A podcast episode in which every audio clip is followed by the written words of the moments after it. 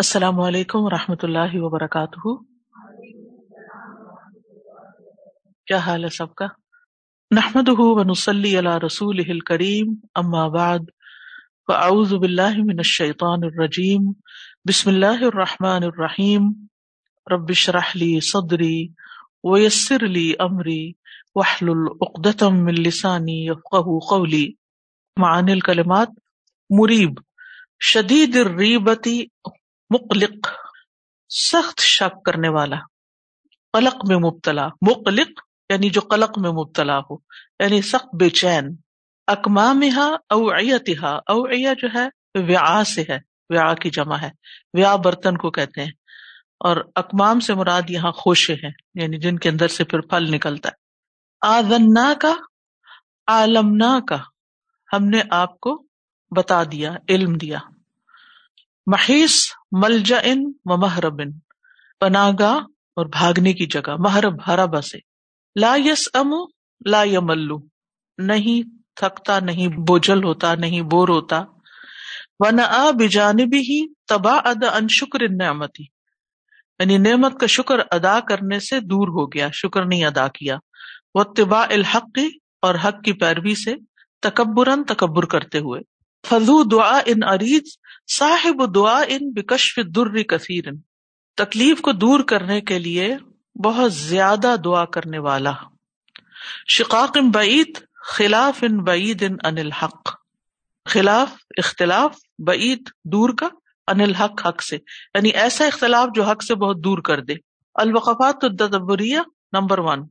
وَلَقَدْ آتَيْنَا مُوسَى الْكِتَابَ فَاخْتُلِفَ فِيهِ وَلَوْلَا كَلِمَةٌ سَبَقَتْ مِنْ رَبِّكَ لَقُضِيَ بَيْنَهُمْ وَإِنَّهُمْ لَفِي شَكٍّ مِّنْهُ مُرِيبٍ. يقول اللہ تعالیٰ فرما رہے ہیں، وَإِنَّ الْفَرِيقَ الْمُبْطِلَ مِنْهُمْ، اور بے شک ان میں سے باطل پہ چلنے والا فریق یا گروہ جو ہے، جو باطل کا رستہ اختیار کیے ہوئے ہے، یعنی غلط رستہ اختیار کیے ہوئے ہے، لفی شکن، وہ شک میں مبتلا ہے. مما قالوا فی، اس بارے میں جو وہ اس کے معاملے میں کہہ رہے ہیں، یعنی قرآن کے بارے میں جو کچھ وہ کہتے ہیں. مطلب یہ ہے کہ وَإِنَّهُمْ لَفِي شَكٍّ مِّنْهُ مُرِيبٍ جو ہے، یہ اس گروہ کی بات ہو رہی ہے جو قرآن کے بارے میں شک کا شکار ہے، اور شک بھی ایسا ہے کہ جو ان کو بے چین کر دیتا ہے. مُرِيبٍ يَقُولُ، مریب میں اللہ تعالیٰ فرما رہے ہیں، يُرِيبُهُمْ قَوْلُهُمْ فِيهِ مَا قَالُوا، کہ جو بات وہ قرآن کے متعلق کہتے ہیں وہ انہیں شبہ میں ڈالتی ہے. لِأَنَّهُمْ قَالُوا بِغَيْرِ ثَبْتٍ، کیونکہ وہ بغیر کسی تحقیق کے بات کرتے ہیں. وَإِنَّمَا قَالُوهُ ظَنًّا، اور وہ محض گمان کرتے ہوئے یہ بات کہتے ہیں. یعنی اگر انسان کسی چیز کو جھٹلاتا ہے، اس کو غلط ثابت کرتا ہے، تو اس کے پاس اس کی کوئی سالڈ دلیل ہونی چاہیے، کوئی بینہ ہونی چاہیے، کوئی بنیاد ہونی چاہیے. صرف سنی سنائی باتوں پر ایک نے کہا تو اس کو لے لیا اور آگے پھیلا دیا، جیسے آج کل سوشل میڈیا پہ دن رات ہو رہا ہوتا ہے. کوئی جیسے ویکسین کے بارے میں ہی آپ دیکھیں کہ لوگوں نے کتنے کس قسم کے شبہات پھیلائے ہیں، جس کی وجہ سے لوگوں کی ایک بڑی اکثریت جو ہے وہ اس کے قریب بھی نہیں جا رہی، حالانکہ ان کے پاس اس کی سائنٹیفک بنیاد کوئی نہیں ہے. کون سی چیزیں ٹیسٹ ہو گئی ہیں؟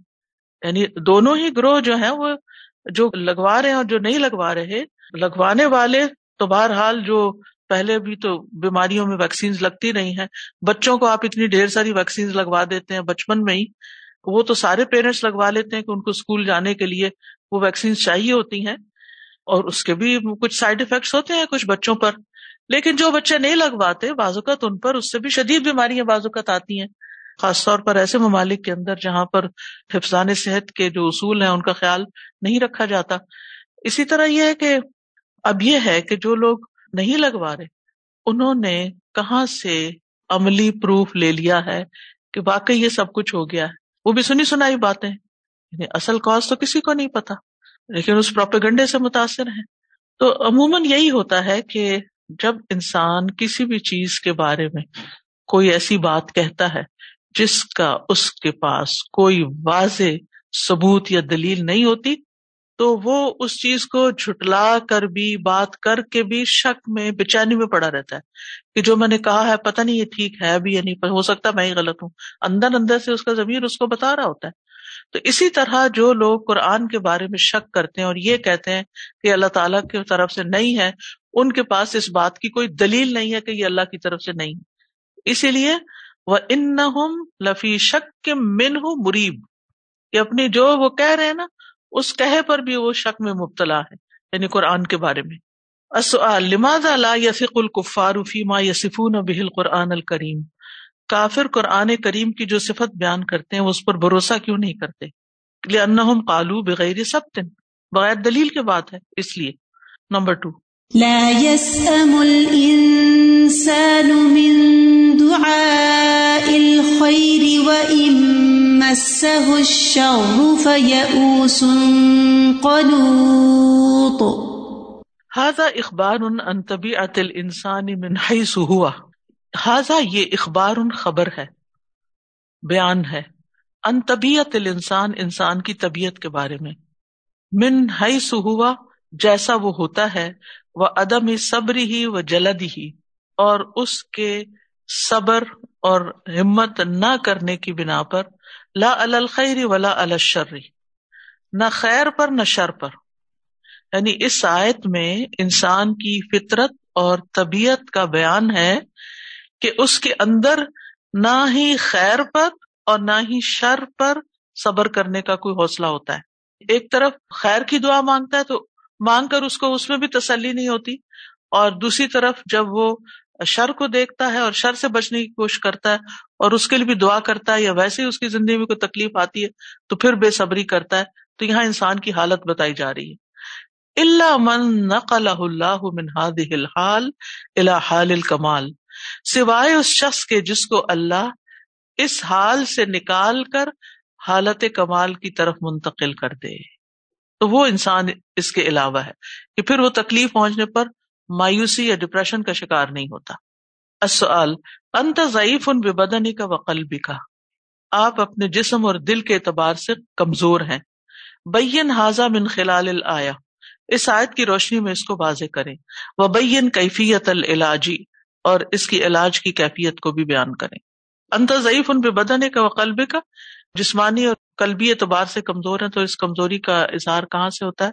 مایوسی سے، کہ انسان چھوٹی چھوٹی باتوں پر پریشان ہو جاتا ہے، مایوس ہو جاتا ہے۔ تو اس کا علاج کیا ہے؟ پھر اس کے اپوزٹ میں ہے اینٹیڈوٹ۔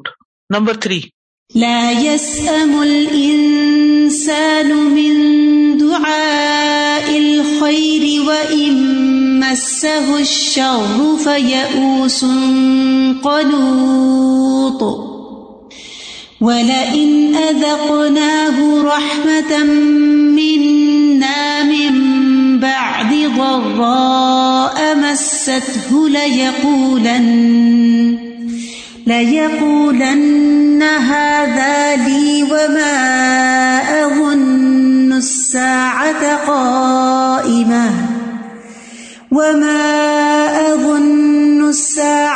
قائمة ولئن رجعت إلى ربي إن لي عنده للحسنى۔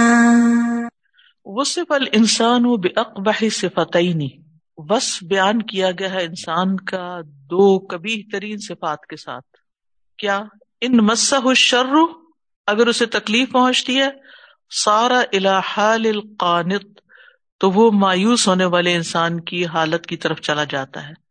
ووجم وجوم الآیس، اور وہ اس طرح غمگین ہو جاتا ہے یا خاموش ہو جاتا ہے جیسے مایوس انسان غمگین ہوتا ہے، خاموش ہوتا ہے۔ وجمہ کا معنی ہوتا ہے ٹو بی سائلنٹ یا غم کی حالت میں ہو جانا۔ یعنی عام طور پہ آپ نے دیکھا ہوگا کہ جن لوگوں کے دل میں بہت غم ہوتا ہے نا، وہ کسی مجلس میں شریک ہوں، کسی کے ساتھ بیٹھیں، بات ہی نہیں کرتے، بولتے ہی نہیں۔ بعض لوگوں کو سکتہ ہو جاتا ہے جب کسی کی فوتگی کی خبر سنتے ہیں یا کچھ، چپ۔ تو یہاں اس کیفیت کی طرف اشارہ کیا گیا۔ فَإِذَا مَسَّهُ الْخَيْرُ نَسِيَ أَنَّ اللَّهَ هُوَ الْمُنْعِمُ عَلَيْهِ، المفضل بما آتاہ، اور جب اسے خیر پہنچتی ہے تو وہ بھول جاتا ہے کہ اللہ ہی اس پر انعام کرنے والا ہے۔ فبطر وظن انہ هو المستحق لذلک، تو پھر وہ اترانے لگتا ہے، فخر کرنے لگتا ہے، بطر، اور سمجھتا ہے وظن انہ المستحق لذلک کہ وہ اس کا مستحق ہے، یعنی he deserves it، یہ سمجھنے لگتا ہے۔ ثم اضاف الى ذلك تکذیبہ بالباسی، پھر اللہ تعالیٰ نے اس کی نسبت قیامت کو جھٹلانے کی طرف بھی کی۔ فقال وما اظن الساعة قائمة، اور وہ کہنے لگتا ہے کہ میں نہیں سمجھتا کہ قیامت آئے گی۔ ثم اضاف الى ذلك ظنه الكاذب، پھر اللہ تعالیٰ نے اس کی طرف اس کے جھوٹے گمان کو منسوب کیا۔ انہ ان بعث کان لہ عند اللہ الحسنى، وہ کیا سمجھتا ہے کہ اگر میں دوبارہ زندہ کیا جاؤں گا تو اللہ کے پاس میرے لیے اچھائی ہی ہوگی۔ فلم يدع هذا للجهل والغرور موضعا، تو وہ نہیں چھوڑتا اس جہالت اور دھوکے کو یا مغرور ہونے کا کوئی موقع، یعنی انسان کی اصلیت اس وقت سامنے آ جاتی ہے جب اس کو کوئی شر یا تکلیف پہنچتی ہے، تو پھر اس کے اندر کی جو جہالت ہوتی ہے وہ ساری باہر آ جاتی ہے، سب کچھ پتہ چلنے لگتا ہے کہ اس کی اصلیت کیا ہے، یہ کون ہے۔ اور یہ کتنی صحیح بات ہے، جب تک آپ کے لوگوں کے ساتھ اچھے ریلیشنز ہوتے ہیں، آپ ان کو نہیں کچھ کہتے، وہ آپ کو کچھ نہیں کہتے، تو وہ سب نارمل چل رہا ہوتا ہے، لیکن اگر چھوٹی سی بات سے آپ کی وہ ہرٹ ہو جاتے ہیں یا کسی جیسے سے، تو پھر اس کے بعد کیا ہوتا ہے، پھر ان کی اصلیت سامنے آتی ہے کہ یہ ہیں کون، ان کے منہ سے کیا نکل رہا ہے، ان کی آنکھیں کیا بتا رہی ہیں۔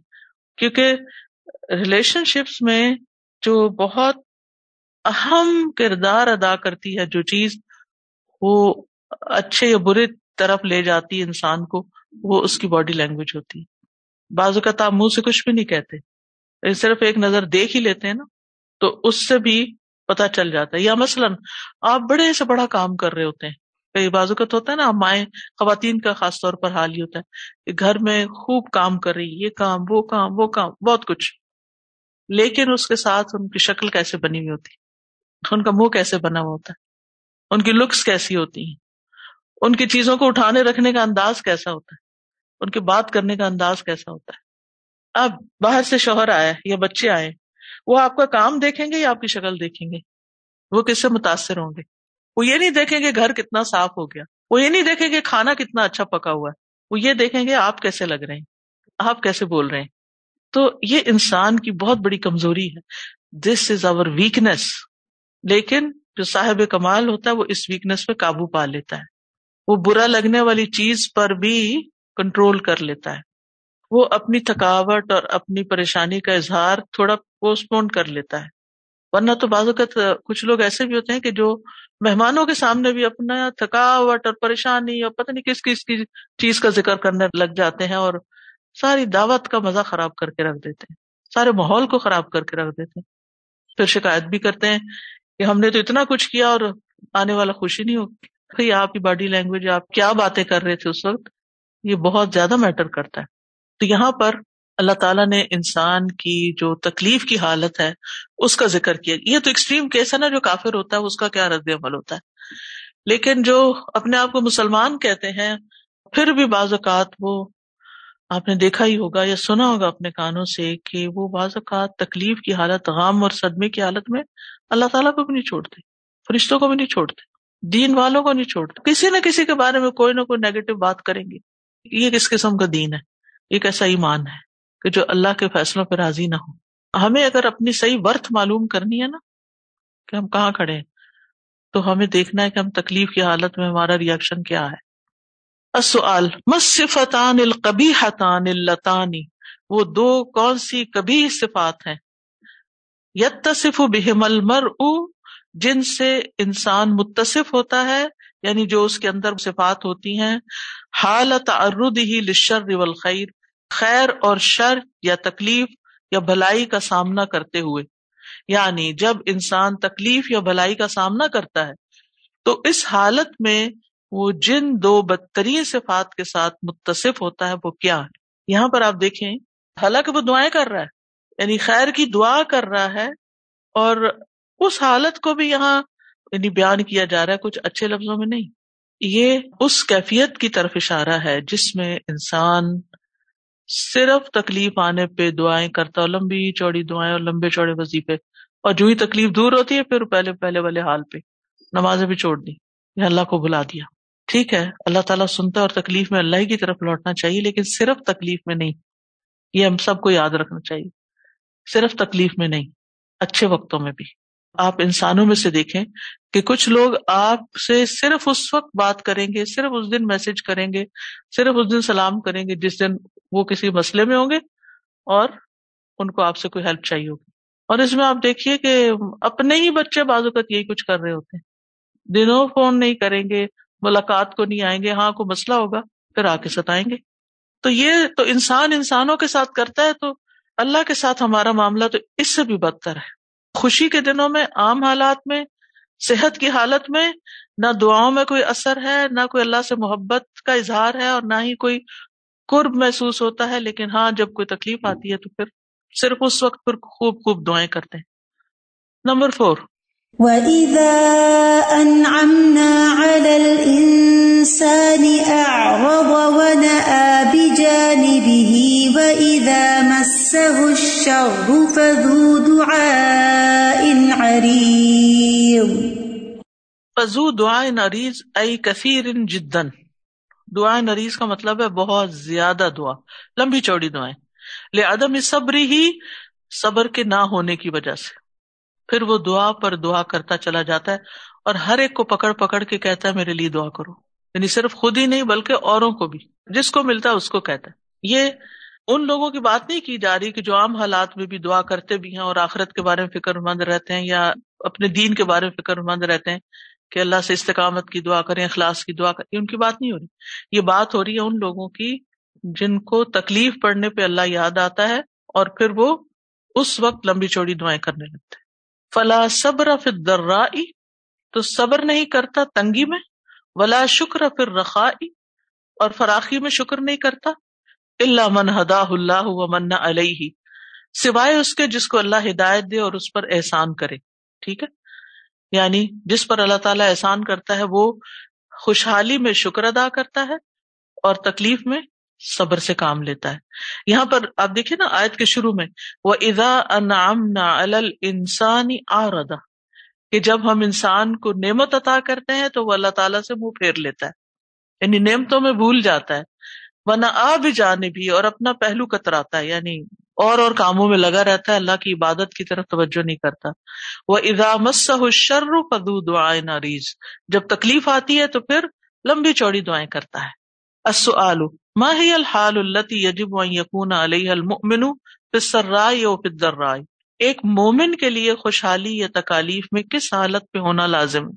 خوشحالی ہو یا بدحالی ہو, مومن کو کس حال پہ ہونا چاہیے؟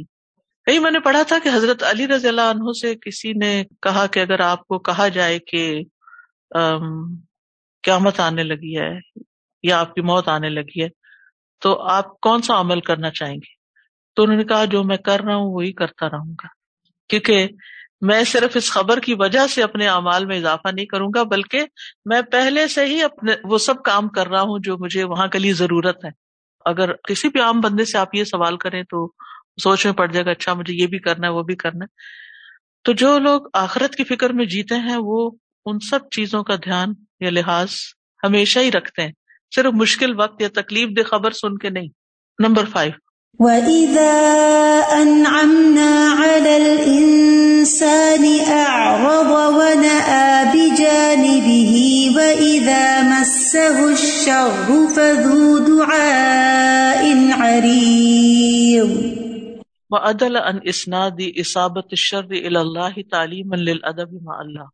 عَدَلَ عَنْ کا مطلب ہوتا ہے کسی چیز سے ہٹ جانا, اسناد ہوتا ہے کسی چیز کی طرف نسبت کرنا. اصابت الشر, شر پہنچنے کی, مطلب کیا ہے؟ اللہ تعالی کے ساتھ ادب کا معاملہ اختیار کرتے ہوئے تکلیف پہنچانے کی جو نسبت ہے وہ اللہ کی طرف کرنے سے گریز کیا گیا ہے. تعلیما للادب مع اللہ. آپ فرق محسوس کریں نا, آیت سامنے ہے, کیا ہے؟ انعمنا علی الانسان. نمبر 3 میں کیا ہے؟ نعمت کی نسبت اللہ کی طرف ہے کہ ہم نے انعام. مسہ الشر، تکلیف بھی آتی تو اللہ کی طرف سے ہی ہے، لیکن یہاں یہ نہیں کہا گیا کہ ہم نے اس کو تکلیف دی. یہ اسلوب کیوں اختیار کیا گیا؟ ادب مع اللہ. آگے وضاحت مزید بھی آ رہی. کما قال ابراہیم، جیسے ابراہیم علیہ السلام نے کہا، الذی خلقنی فہو یہدینی، کہ وہ جس نے مجھے پیدا کیا پھر وہی مجھے ہدایت دیتا ہے. ثم قال واذا مرضت فہو یشفینی، جب میں بیمار ہوتا ہوں تو وہی مجھے شفا دیتا ہے. ٹھیک ہے. فلم یقل واذا امرضنی، یہ نہیں کہا کہ جب وہ مجھے بیمار کرتا ہے. وفی ذالک سر، اس میں ایک راز ہے. وہ کیا راز ہے؟ وَهُوَ أَنَّ النِّعَمَ وَالْخَيْرَ مُسَخَّرَانِ لِلْإِنسَانِ، کہ نعمتیں اور بھلائیاں مسخر کر دی گئی ہیں انسان کے لیے. فی اصل وضع خلقته، اس کی فطرت میں یا اس کی تخلیق میں، یعنی نعمتوں اور بھلائیوں کو فطرتاً ہی انسان کے لیے مسخر کر دیا گیا ہے. فَهُمَا الْغَالِبَانِ عَلَيْهِ، تو یہی دو کیفیتیں انسان پہ غالب رہتی ہیں. لأنہما من مظاہر ناموس بقاء النوع، کیونکہ یہ دونوں نوع انسانی کی بقا کے احترام کے مظاہر میں سے ہیں.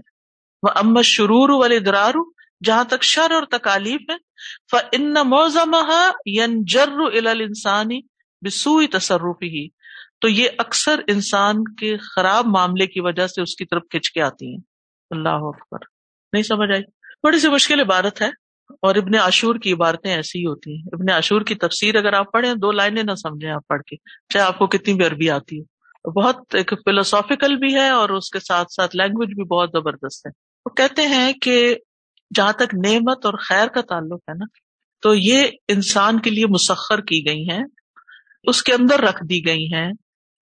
یعنی بھلائیوں کو فطرتاً قدرتی طور پر انسان کے لیے مسخر کر دیا گیا. یعنی ہماری majority of people majority of time خیر میں ہوتے ہیں یا شر میں؟ خیر میں ہوتے ہیں نا. یعنی ہمارا دن کا ایک بڑا حصہ آرام سے گزرتا ہے. جب وہ کام کر لیتے ہیں، بیک ایک ہو جاتی ہے، کبھی ہیڈ ایک ہو جاتی، ہو گئی، لیکن وہ تھوڑی دیر کے لیے ہوتی ہے. زیادہ دیر ہماری خیر نعمت میں گزرتی. ٹھیک ہے. اسی طرح بیماری کبھی کبھی آتی ہے. ایک پوری سینچری کے اندر ایک دفعہ کووڈ آ جاتا ہے، کبھی ملیریا آ جاتا ہے، کبھی کوئی. یہ پہلی دفعہ نہیں ہوا کہ اس طرح کا پینڈیمک ہوا ہے، پہلے بھی لاسٹ سینچری میں بھی ہوا، اس سے پہلے بھی یہ مصیبتیں آتی رہتی ہیں انسانوں کو. شروع سے ایسے ہوتا ہے، لیکن وہ تھوڑی دیر کے لیے ہوتی ہیں. جبکہ بھلائیاں وافر مقدار میں اس کے لیے مسخر کر دی گئی، اس کی اٹھان خیر پر ہوتی ہے. لیکن شر بھی کبھی کبھی بیچ میں آ جاتا ہے. لیکن شر کیوں آتا ہے؟ اب یہاں یہ کہتے ہیں شر عموماً انسان کے خراب معاملے کی وجہ سے آتا ہے. جیسے بعض اوقات ہمیں کوئی بیماری آ جاتی ہے نا اچانک، ہم کہتے ہیں یہ پتہ نہیں کہاں سے آ گئی، میں تو چنگی بھلی تھی، ٹھیک تھا، سب کچھ ٹھیک جا رہا تھا، یہ کیا ہوگا میرے ساتھ؟ ایک دن چلتے چلتے یوں گھٹنا دکھنا شروع ہو گیا، کبھی کہیں کچھ ہو گیا، کبھی کچھ. وہ ایک دن میں نہیں ہوتا، یہ ہماری لا علمی ہے. وہ بلڈ اپ ہو رہا ہوتا ہے اور ایک دن وہ سامنے آ جاتا ہے.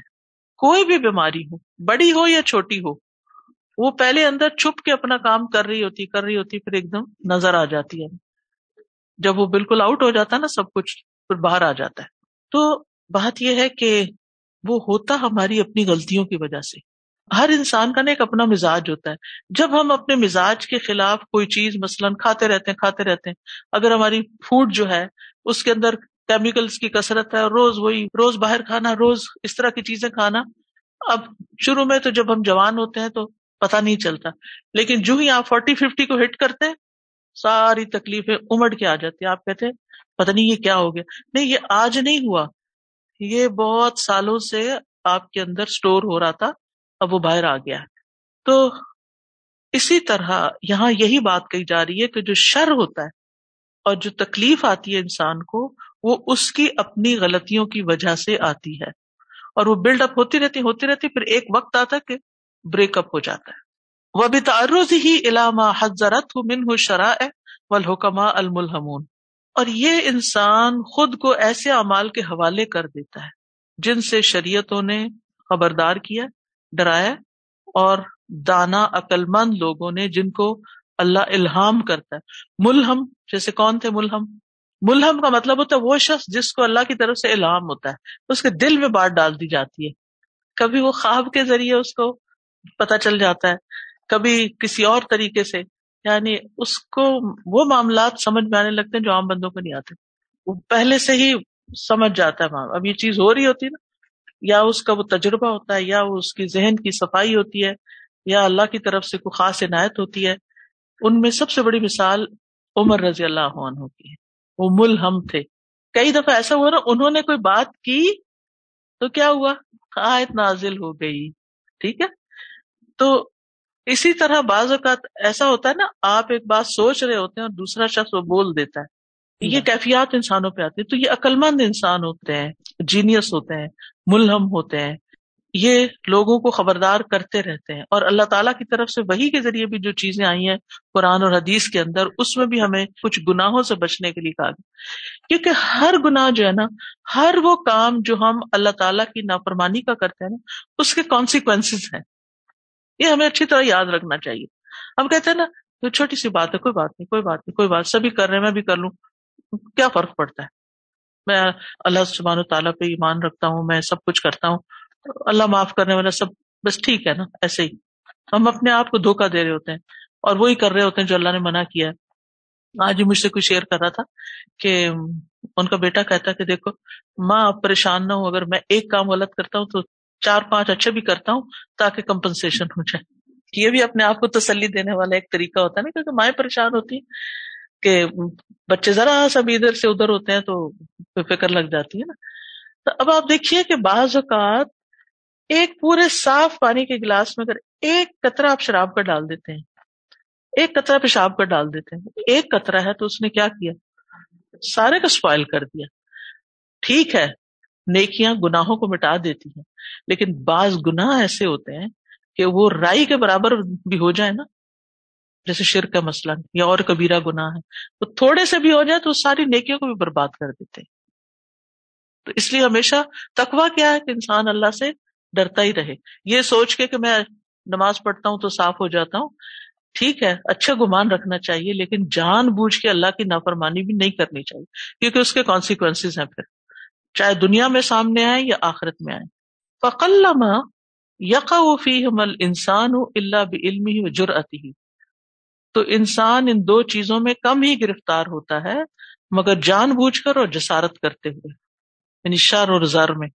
السؤال لماذا عدلت الآیت الکریمۃ عن اسناد اصابت الشر الی اللہ تعالی، یہ آیت کریمہ شر کو اللہ تعالی کی طرف منسوب کرنے سے کیوں گریز کرتی ہے؟ ادب کی وجہ سے. ٹھیک ہے، اب یہ ہم نے صرف پڑھنے کی حد تک پڑھنا نہیں، ہم نے اپنی گفتگو کو بھی واچ کرنا ہے. کبھی نہیں کہنا اللہ تعالیٰ نے میرے اوپر یہ مصیبت ڈال دی، اللہ نے مجھے بیمار کر دیا. نیور سے لائک دس. وہ ایک دعا ہے نا، اس میں بھی آتا ہے وَالشَّرُّ لَيْسَ إِلَيْكَ، یعنی شر کی نسبت تیری طرف نہیں ہوگی. ادب کی وجہ سے، جیسے آپ بڑوں کا ادب کرتے ہیں، اپنے پیرنٹس کا ادب کرتے ہیں، استادوں کا ادب کرتے ہیں، تو پھر انہوں نے اگر آپ کے ساتھ کبھی کوئی زیادتی بھی کی ہو، انسان ہے نا، ماں باپ بھی انسان ہوتے ہیں، کبھی انہوں نے کوئی غلطی کی ہے آپ کے سلسلے میں، کوئی غلط فیصلہ کر دیا، کچھ کر دیا، تو پھر آپ ان کو بار بار بلیم نہیں کریں، آپ نے میرے لیے یہ کر دیا. مجھے یاد ہے کہ ایک بچی تھی، وہ اکثر اپنے مسائل مجھ سے شیئر کرتی تھی، تو وہ ہر وقت اپنے ماں باپ کو بلیم کرتی، میرے ماں باپ نے مجھے یہ نہیں دیا، میرے ماں باپ نے میری شادی غلط جگہ کر دی، میرے ماں باپ نے یہ کر دیا. اتنی مجھے تکلیف ہوتی تھی صرف یہ سن کے ہی کہ جو انسان ہر وقت اپنے ماں باپ کو کوستا رہے اور اپنے ماں باپ کو برا بھلا کہتا رہے، اس کی زندگی میں کیا خیر آئے گی؟ کہیں سے آنی بھی ہوگی تو نہیں آئے گی، وہ کبھی خوش نہیں رہے گا.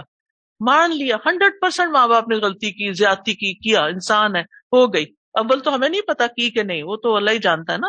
آپ تو ایک طرف سے بات سن رہے ہوتے ہیں، کسی کا مسئلہ سن رہے ہوتے ہیں، ون سائڈ اسٹوری سن رہے ہوتے ہیں، آپ کو نہیں پتا کہ ماں باپ کی اسٹوری کیا ہے، وہ کیا کہتے ہیں، دوسری طرف کیا کہتی ہے. لیکن جب کوئی اپنے کسی محسن کے ساتھ برا کرتا ہے، محسن کا ذکر برے لفظوں میں کرتا ہے، چاہے وہ ماں باپ ہو، چاہے وہ استاد ہو، چاہے وہ کوئی بھی ہو، اس کی برائی کرتا ہے، اس کے ساتھ بدتمیزی کرتا ہے، اس کے ساتھ بدلحاظی کرتا ہے، تو یہ بدترین غلطی ہوتی ہے جس کا نتیجہ خود انسان کے اوپر آ کے پڑتا ہے. یا تو اس کی اولاد اس کے ساتھ وہ سب کچھ کرتی ہے، یا اس کو کہیں اور سے بھگتنا پڑتا ہے.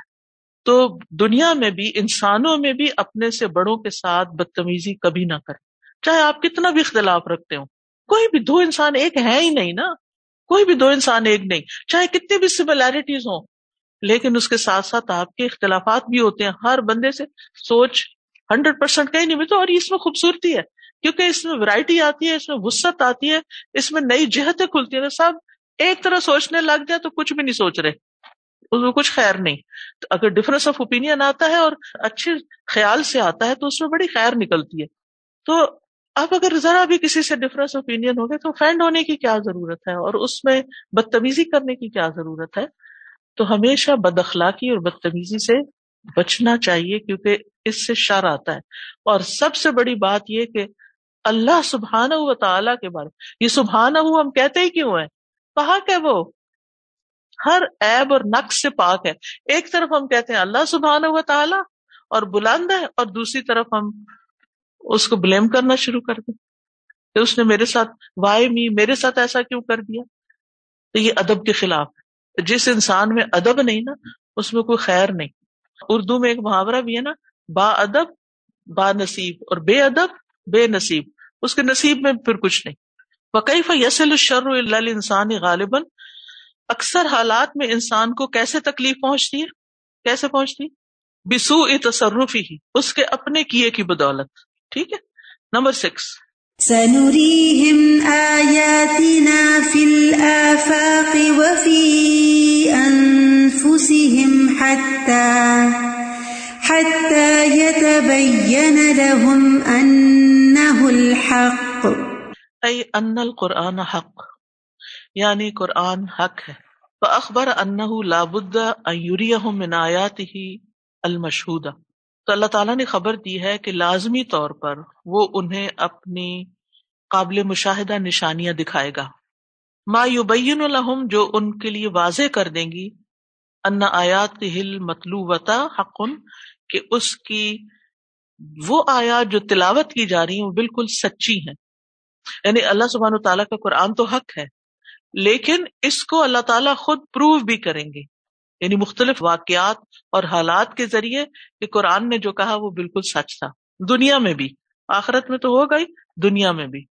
السؤال، آیات اللہ فی الکون والنفس، کائنات میں اور انسان میں، انسان کے اپنے وجود میں جو اللہ کی نشانیاں ہیں، دالتن علی صحت القرآن، یہ قرآن کے صحیح ہونے پر دلالت کرتی ہیں.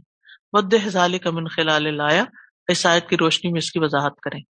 سنریہم آیاتنا، سنریہم آیاتنا فی الآفاق وفی انفسہم حتی یتبین لہم انہ الحق. فی هذه الآیت طرف من الاعجاز بالاخبار عن الغیب، اس آیت میں غیب کے متعلق خبریں دینے کی وجہ سے معجزے کی ایک صورت پائی جاتی ہے. اعجاز کا مطلب معجزہ. اذ اخبرت بالوعد بحصول النصر له ولدینہ، کیونکہ اس آیت نے رسول اللہ صلی اللہ علیہ وسلم کو اس وعدے کی خبر دی ہے کہ آپ کو اور آپ کے دین کو مدد حاصل ہوگی. مکی صورت ہے نا، فصلت، ابتدائی صورتوں میں سے ہے. اس صورت میں یہ بتایا جا رہا ہے کہ آج آپ کی مخالفت ہو رہی ہے، مشکل وقت ہے، لیکن جلد ہی ایک وقت آئے گا کہ لوگوں کو پتہ چل جائے گا کہ قرآن بالکل سچی کتاب ہے، اور جو قرآن نے بتایا وہ سچ ہے. کیونکہ حالات بالکل بدل جائیں گے، کفار مغلوب ہو جائیں گے، محمد صلی اللہ علیہ وسلم کامیاب ہو جائیں گے. وَذَلِكَ بِمَا يَسَّرَ اللَّهُ لِرَسُولِهِ صلی اللہ علیہ وسلم وَلِخُلَفَائِهِ مِن بَعْدِهِ فِي آفَاقِ الدُّنْيَا وَالْمَشْرِقِ وَالْمَغْرِبِ عَامَّةً وَفِي بَاحَةِ الْعَرَبِ خَاصَّةً مِنَ الْفُتُوحِ وَثَبَاتِهَا. اور اس کی ایک صورت یہ تھی جو اللہ تعالیٰ نے اپنے رسول کو اور آپ کے بعد آپ کے خلفاء کو دنیا بھر میں، بالعموم مشرق و مغرب میں، اور بالخصوص عرب کی سرزمین میں فتوحات عطا فرمائیں اور ان کو ثابت قدمی عطا کی. یعنی جو فتوحات مسلمانوں کو حاصل ہیں چند ہی سالوں میں، حضرت عمر کے دور تک بھی آپ دیکھیں 40,000 مربع میل کا علاقہ ایران اور روم دونوں فتح ہو چکا تھا. اور کس کے ہاتھوں؟ سمپل عربز کے ہاتھوں، جن کے پاس ایمان کے علاوہ کوئی اور بہت بڑی قوت نہیں تھی. وانتباع الامم بها ما لم تتيسر امثالها لاحد من ملوك الارض والقياصرة والاکاثرة على قلة المسلمین. اور قومیں ان فتوحات کی وجہ سے انہی کے مزاج میں ڈھل گئی. یہ ایک اور بہت بڑی بات ہے کہ مسلمان جن جن علاقوں میں داخل ہوئے ان کی زبان بدل گئی. ایجپٹ کی زبان عربی نہیں تھی، آج تک عرب زبان ہے. مسلمانوں نے جب سے اس کو پتہ کیا، حالانکہ وہ تعداد میں تھوڑے تھے، لیکن پوری قوم کی زبان پلٹ گئی. زبان، کلچر، لین دین، شادی بیاہ، ہر چیز کے اوپر اسلام اثر انداز ہوا. پھر اس کے علاوہ آپ دیکھیں کہ باقی علاقوں میں بھی جب اسلام آیا، جیسے سیریا ہے، شام ہے، یہ علاقے، پھر ادھر افریقہ کے علاقے، اور بھی جگہوں پر جہاں جہاں مسلمان گئے انہوں نے اپنے اثرات چھوڑے. کچھ جگہوں پر زبان نہیں بھی تبدیل ہوئی، لیکن بہت سی اور چیزوں میں تبدیلی آئی. اس طرح کی فتوحات اور مدد زمین کے بادشاہوں میں سے کسی کو میسر نہیں ہوئی. ما لم تتیسر امثالها لاحد من ملوک الارض والقیاصرہ، بادشاہ کیسر و کسرا کو بھی نہیں. علی قلۃ المسلمین، حالانکہ مسلمانوں کی تعداد کم تھی. والتاریخ شاہد بان ما تہیأ للمسلمین، اور تاریخ گواہ ہے کہ مسلمانوں کو جو مہیا ہوا من عجائب الانتشار والسلطان علی الامم امر خارق للعادۃ، کہ مسلمانوں کو دنیا میں جو عجیب و غریب وسعت اور پھیلاؤ حاصل ہوا اور انہیں قوموں پر جو اقتدار حاصل ہوا، یہ ایکسٹرا آرڈنری تھا. فَيَتَبَيَّنُ أَنَّ دِينَ الْإِسْلَامِ هُوَ الْحَقُّ، تو اس سے یہ واضح ہو جاتا ہے کہ دین اسلام ایک سچا دین تھا. وَأَنَّ الْمُسْلِمِينَ كُلَّمَا تَمَسَّكُوا بِعُرَى الْإِسْلَامِ، اور مسلمان جیسے جیسے اسلام کے کڑوں کو مضبوطی سے تھامیں گے، لقوا من نصر اللہ امرا عجیبا، وہ اللہ کی مدد میں سے ایک عجیب معاملے کے ساتھ ملیں گے. یشہد بذالک السابق واللاحق، گزشتہ اور آنے والے واقعات اس کی گواہی بھی دیتے ہیں. السؤال فی الآیت الکریمۃ اعجاز غیبی بینہ، اس آیت کریمہ میں غیبی معجزے کا بیان ہے، اس کو واضح کریں. کیا ہے غیبی معجزہ؟ ایمان کی طاقت ہے. نمبر 8، الا انہم فی مریۃ من لقاء ربہم. ان عمر بن عبد العزیز رضی اللہ عنہ صعد المنبر، عمر بن عبد العزیز رضی اللہ تعالی عنہ ممبر پر چڑھے، یعنی پوڈیم پر آئے. فحمد اللہ واثنا علیہ، انہوں نے اللہ کی تعریف کی اور اللہ کی ثنا بیان کی. ثم قال، پھر فرمایا، اما بعد ایھا الناس، اس کے بعد اے لوگو، فانی لم اجمعکم لامر احدثه فیکم، اے لوگو میں نے کسی نئے حکم کو جاری کرنے کے لیے تمہیں جمع نہیں کیا. لم اجمعکم لامر احدثو، نیا، یعنی کوئی نئی بات نہیں میں کرنے لگا.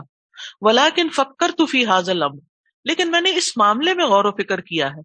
الذی انتم الیہ سائرون، جس کی طرف تم لوٹ کے جانے والے ہو، پلٹ کے جانے والے ہو. فعلمت ان المصدق بهذا الامر احمق، پھر وہ کہنے لگے میں جان چکا ہوں کہ اس حکم کی تصدیق کرنے والا احمق ہے. والمکذب به ہالک، اور اس کی تکذیب کرنے والا ہلاک ہونے والا ہے. ثم نزل، بس اتنا ایک جملہ بول کے منبر سے نیچے اتر آئے. کیا مطلب؟ ومعنی قوله رضی اللہ عنہ، ان کی بات کا مطلب یہ ہے ان المصدق به احمق، کے جو شخص اس کی تصدیق کرتا ہے اسے جیسا عمل کرنا چاہیے وہ ایسا عمل نہیں کرتا، اس لیے وہ احمق ہے. اَي لِأَنَّهُ لَا يَعْمَلُ لَهُ عَمَلَ مِثْلِهِ، مثلاً اگر انسان کہتا ہے کہ اس گلاس میں پوائزن ہے اور پھر اس کو پی لیتا ہے، کیا کوئی عقل مند شخص کر سکتا ہے؟ نہیں کر سکتا، کیونکہ اس کو پتہ ہے اس کے اندر پوائزن ہے تو مجھے یہ نہیں پینا، وہ تو اس سے دور بھاگے گا. ہاں، نا سمجھ بچہ آئے گا تو وہ کیا کرے گا؟ ہاتھ مارے گا، ہو سکتا ہے کہ پی جائے. کتنے ہی بچے غلط دوائیاں کھا جاتے ہیں. اکثر ماں نے سنا یا دیکھا ہوگا کہ بچے کوئی نہ کوئی چیز اٹھا کے کوئی لیکوڈ پی لیتے ہیں، کوئی غلط چیز منہ میں ڈال لیتے ہیں. کیوں؟ وجہ نہ سمجھی. وہ کہتے ہیں کہ تصدیق بھی جس چیز کی طرف بات ہوئی وہ قیامت ہے. کتنے لوگ ہیں جو قیامت پر یقین رکھتے ہیں لیکن اس کے لیے عمل کوئی نہیں کرتے، پریکٹیکلی کچھ نہیں کرتے. احمق ہے، نہ سمجھ ہے. اگر ان کو سمجھ آ جائے کہ مرنے کے بعد ان کے ساتھ کیا ہونے والا ہے تو اپنے سارے کاموں کو پیچھے کریں گے، پہلے اس کی پلاننگ کریں گے، سوچیں گے مجھے وہاں کیا چیز فائدہ دے گی. اور پھر ولا يحذر منه ولا يخاف من هوله، ایسا شخص نہ قیامت سے ڈرتا ہے اور نہ ہی اس کی ہولناکی سے ڈرتا ہے. وهو مع ذلك مصدق به، اس کے باوجود وہ کہتا ہے میں اس کی تصدیق کرتا ہوں. موقن بوقوعه، اور اس کے واقع ہونے کا یقین بھی رکھتا ہے کہ ہاں قیامت آئے گی. اور کرتا پھر بھی کچھ نہیں. وَهُوَ مَا ذَلِكَ يَتَمَادَّى فِي لَعِبِهِ, اور اس کے باوجود وہ لمبا ہوتا جاتا ہے, فِي لَعِبِهِ اپنے کھیل میں, وَغَفْلَتِهِ اپنی غفلت میں, وَشَهَوَاتِهِ اپنی ڈیزائرز میں, وَذُنُوبِهِ اور اپنے گناہوں میں. فَهُوَ أَحْمَقٌ بِهَذَا الاعتبار, وہ اس اعتبار سے احمق ہے, یعنی جانتا ہے کہ قیامت آنی ہے لیکن پھر بھی دنیا میں کھیل تماشے میں لگا ہوا ہے, غفلت میں پڑا ہوا ہے, خواہشات میں پڑا ہوا ہے, گناہوں پہ اڑا ہوا ہے. والاحمق فی اللغت ضعیف العقل, اور احمق لغت میں ڈکشنری میں کمزور عقل کے انسان کو کہتے ہیں, جس کی عقل کام نہیں کرتی, یعنی ایسا شخص عقل سے کام نہیں لیتا.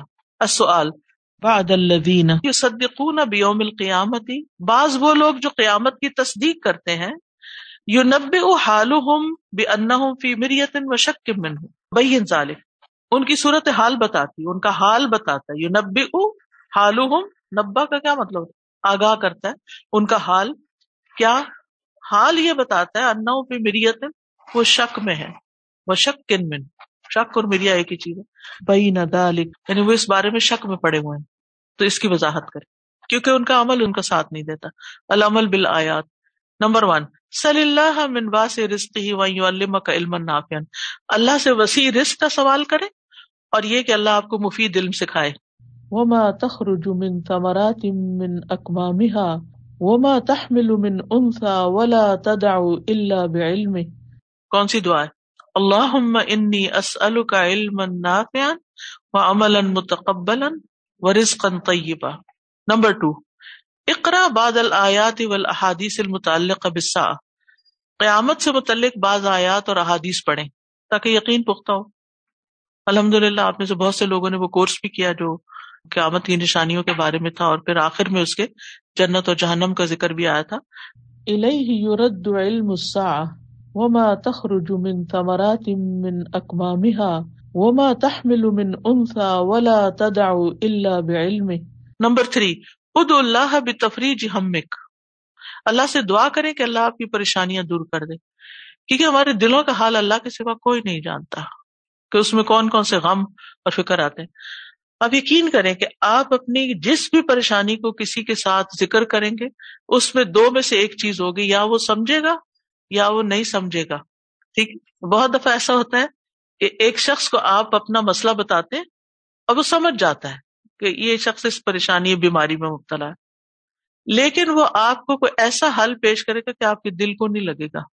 اس کے سمجھنے کے باوجود آپ کہیں گے یہ تو میں کرتی رہتی, اتنا میں نے اپنا پیسے بھی لگائے, کیونکہ آپ پیڈ کاؤنسلنگ جو کرواتے ہیں اس میں آپ دیکھیں کہ بعض اوقات کتنے کتنے لوگ پیمنٹ کرتے ہیں, ایک سائیکارٹسٹ کے پاس جاتے ہیں, دوسرے کے پاس جاتے ہیں, اور مسئلہ وہیں کھڑا ہوتا ہے, کچھ حل نہیں نکلتا. اس میں نہیں کہتی کہ آپ کسی سے کاؤنسلنگ لینا ہی, لیکن بندوں کے پاس صرف اگر انسان جاتا ہے تو یہ حال ہوتا ہے. دوسرا یہ کہ آپ اپنا مسئلہ بتاتے ہیں, اس کو سمجھ ہی نہیں آتی, آپ کچھ کہتے ہیں وہ کچھ کہتا ہے, آپ ایک بات کرتے ہیں وہ کوئی اور بات کرتا ہے, آپ الٹا فرسٹریشن کا شکار ہوتے ہیں. حل کیا ہے؟ حل یہ ہے کہ جتنی دیر, آدھا گھنٹہ یا گھنٹہ آپ نے کسی انسان کے ساتھ کا پایا, بلیو می, اگر اتنی دیر ہم رو رو کے اللہ کے آگے دعائیں کریں, پتہ نہیں ہم کہاں سے کہاں پہنچ جائیں. لیکن ہمارا حال یہ کہ دعا کرتے ہوئے ہم 5 منٹ نہیں لگاتے, اور مسئلے لوگوں کو سناتے ہوئے تھکتے نہیں, گھنٹوں اپنا اور ان کا وقت ضائع کرتے ہیں. ٹھیک ہے, آپ دعا کریں, دعا کریں, اور آپ بات کریں کسی سمجھدار انسان سے کہ آپ کو وہ کوئی چیز ایسی سجیسٹ کرے کہ جس سے آپ کو مسئلے کا حل ملے. اچھا, اس میں ہماری غلطی کیا ہوتی ہے, ہم یہ نہیں دیکھتے کہ اس بندے کا نالج کیا ہے, کیا اس کی ایکسپرٹی ہے, غلط چوائس ہوتی ہے ہماری, اور پھر نقصان اٹھاتے ہیں. اس میں زیادہ سے زیادہ جو فائدہ ہوتا ہے نا, وہ یہ کہ بول بول کے اپنی پریشانیاں, پھر تھوڑی دیر کے لیے دل ذرا ٹھنڈا ہو جاتا ہے, تھوڑا باہر نکل آتا ہے, دوبارہ پھر بھر جاتا ہے, پھر کوئی اور چاہیے ہوتا ہے اس کو سنانی ہے, پھر کوئی اور چاہیے اس کو سنانی ہے. وَإِن مَسَّهُ الشَّرُّ فَيَئُوسٌ قَنُوطٌ. التوجیحات. فِي يَوْمِ الْقِيَامَةِ يَفْتَرِقُ كُلُّ دَاعٍ عَمَّنْ كَانَ يَدْعُوهُ وَيَتَبَرَّأُ كُلٌّ مِنَ الْآخَرِ. كُلُّ دَاعٍ, ہر پکارنے والا جس کو بھی پکارتا ہے وہ قیامت کے دن اس سے جدا ہو جائے گا, اور ان میں سے ہر ایک دوسرے سے لا تعلقی کا اظہار کرے گا. وَضَلَّ عَنْهُمْ مَا كَانُوا يَدْعُونَ مِن قَبْلُ, یعنی اللہ کے سوا باقی جس کو بھی آپ پکاریں گے نا مدد کے لیے, وہ قیامت کے دن آپ کے ہاتھ نہیں آنے والا. نمبر 2, ضعف الانسان حتی فی عقلہ وتصوراتہ, انسان کی کمزوری کا بیان یہاں تک کہ اس کی عقل اور اس کی سوچیں بھی کمزور ہیں. وَإِذَا أَنْعَمْنَا عَلَى الْإِنسَانِ أَعْرَضَ وَنَأَىٰ بِجَانِبِهِ وَإِذَا مَسَّهُ الشَّرُّ فَذُو دُعَاءٍ عَرِیضٍ. نمبر 3، الانسان بلا ایمان من اضل المخلوقات. جو انسان ایمان کے بغیر زندگی گزارتا ہے وہ گمراہ ترین مخلوقات میں سے ہے، حتیٰ کہ وہ جانوروں سے بھی زیادہ گمراہ ہے، کیونکہ جانور بھی اپنے اللہ رب کو پہچانتے ہیں، لیکن ایسا انسان جو اللہ ہی کو نہیں جانتا، جس نے اس کو پیدا کیا، اس سے بڑھ کے بھٹکا ہوا کون ہو سکتا ہے. من اضل ممن هو فی شقاق بعید. وآخر دعوانا ان الحمد للہ رب العالمین. سبحانک اللہم و بحمدک، اشہد ان لا الہ الا انت، استغفرک و اتوب الیک. السلام علیکم و رحمۃ اللہ وبرکاتہ.